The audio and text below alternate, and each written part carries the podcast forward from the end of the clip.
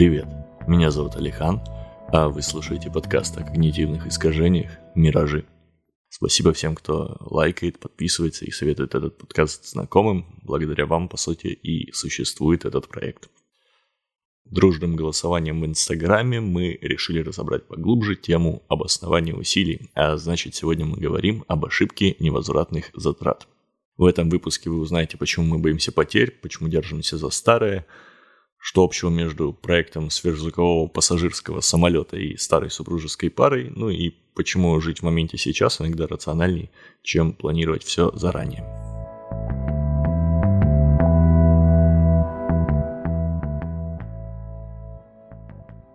Так как сегодняшняя тема, по сути, является продолжением прошлой, то подойдем к ее обсуждению немного с другой стороны. Знаменитый нобелевский лауреат, психолог, когнитивист Даниэль Канеман – работ которого мы уже касались и, думаю, коснемся еще не раз, однажды предложил интересную мысль. Он обратил внимание на то, что люди испытывают больше эмоций, когда чего-то лишаются или когда сталкиваются с непредвиденными негативными ситуациями, чем когда радуются приятным неожиданностям и приобретениям. Возможным объяснением этому Канеман считает процесс эволюции, в ходе которого чаще выживали особи, избегающие угроз, а не те, которые ищут новые возможности. Он провел несколько экспериментов и узнал, что когда мы действуем по наитию, неосознанно, мы стараемся избегать потерь и неприятностей, даже если это противоречит здравому смыслу. Тягостное неприятное ощущение от расставания с чем-то, что мы считаем своим, принято назвать болью оплаты. При этом ее наличие мало зависит от фактической цены и объема потерь. Теряем ли мы любимую безделушку, крупные инвестиции или свое время, все равно становится неприятно и грустно рассматривая эффект IKEA из прошлого эпизода с этой стороны, можно сказать, что мы переоцениваем собранную собственноручно мебель, потому что боимся. Боимся того, что потеряв ее, потеряем еще и вложенные силы и время. Ошибка невозвратных затрат – прямое следствие испытываемой нами боязни потери. Избегая неприятных ощущений от осознания трат, в особенности бессмысленных и без возможности их вернуть, мы находим причинно-следственные связи там, где их нет – ведем себя так, как будто эти затраты были уместными, и мы можем компенсировать их в настоящем или будущем. Хотя это не так.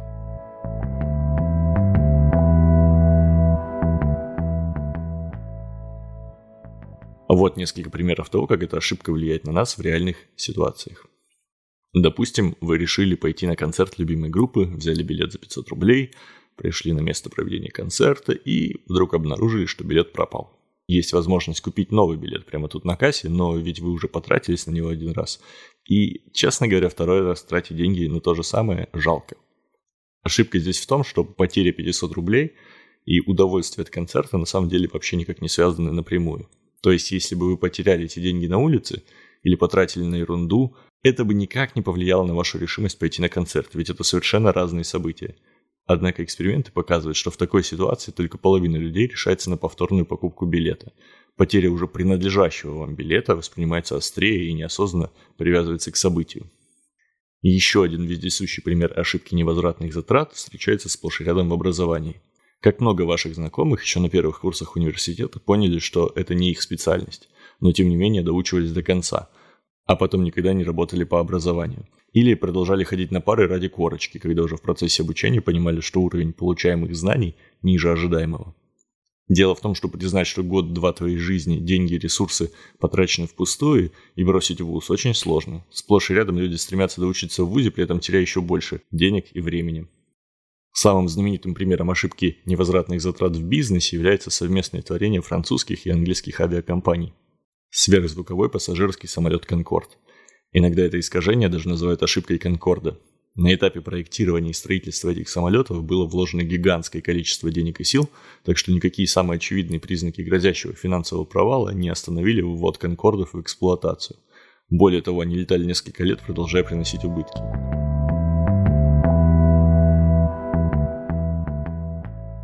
Компаниях, разрабатывающих программное обеспечение и игры, часто случается, что работа ведется в условиях неопределенности. Какие-то особенности рынка или технические ограничения обнаруживаются уже в процессе разработки и становятся причиной для проявления этой ошибки. Например, многие разработчики игр банкротились в погоне за трендами, зацикливаясь и тратя время на никому не нужные модные фишки. Эффект невозвратных затрат лежит в основе лудомании, страсти к азартным играм. Желание отыграться и вера в способность это сделать конечно же, подкреплена нежеланием признавать потери. Тот же механизм у зависимости от игр. Многопользовательские ролевые игры или бессрочные игры на развитие типа ферм со временем перестают приносить удовольствие от процесса, но удалять их жалко, ведь столько сил было вложено в некроманта 180 уровня, гильдию или лучшую среди друзей ферму. Еще больше это усугубляется, когда человек начинает вкладывать реальные деньги, донатить в игру. Согласитесь, отказаться от игры, в которую вы вложили много денег, не так уж и приятно. Кстати говоря, работая над этим эпизодом, я удалил со своего планшета несколько игр, которые скачал когда-то поиграть на 5-10 минут, а потом по полгода не удалял, потому что, ну, не понимал, что этот прогресс, по сути, невозвратные затраты. Ну и, наконец, коснусь упомянутых уже в прошлом выпуске отношений, токсичных, не приносящих удовольствия никому из партнеров. Ну, я сейчас в основном про романтические, но это могут быть и, типа, условно, дружба какая-нибудь или еще что-то в таком духе. Зачастую они держатся только на нежелании поверить в то, что столько сил и времени было потрачено на человека. Как быть с ошибкой невозвратных затрат? Английском языке есть аналог русской поговорки «что было, то прошло». Звучит это так. Let bygones be bygones. В честь нее назван принцип bygones или принцип отделимости. Следование этому принципу, а именно отделение решений от невозвратных затрат – самый действенный способ избежать ошибки.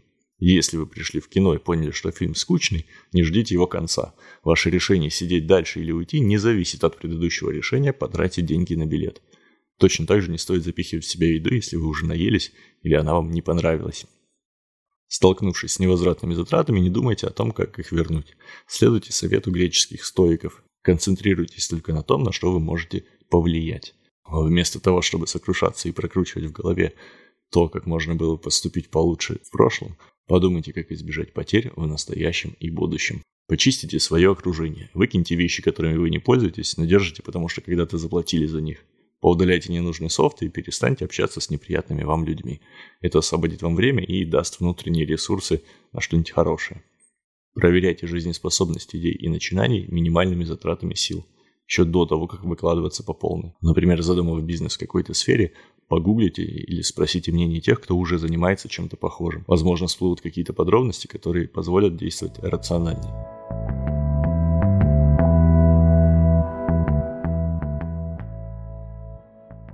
Это был подкаст о когнитивных искажениях «Миражи» и я, Алихан. Спасибо, что дослушали до конца.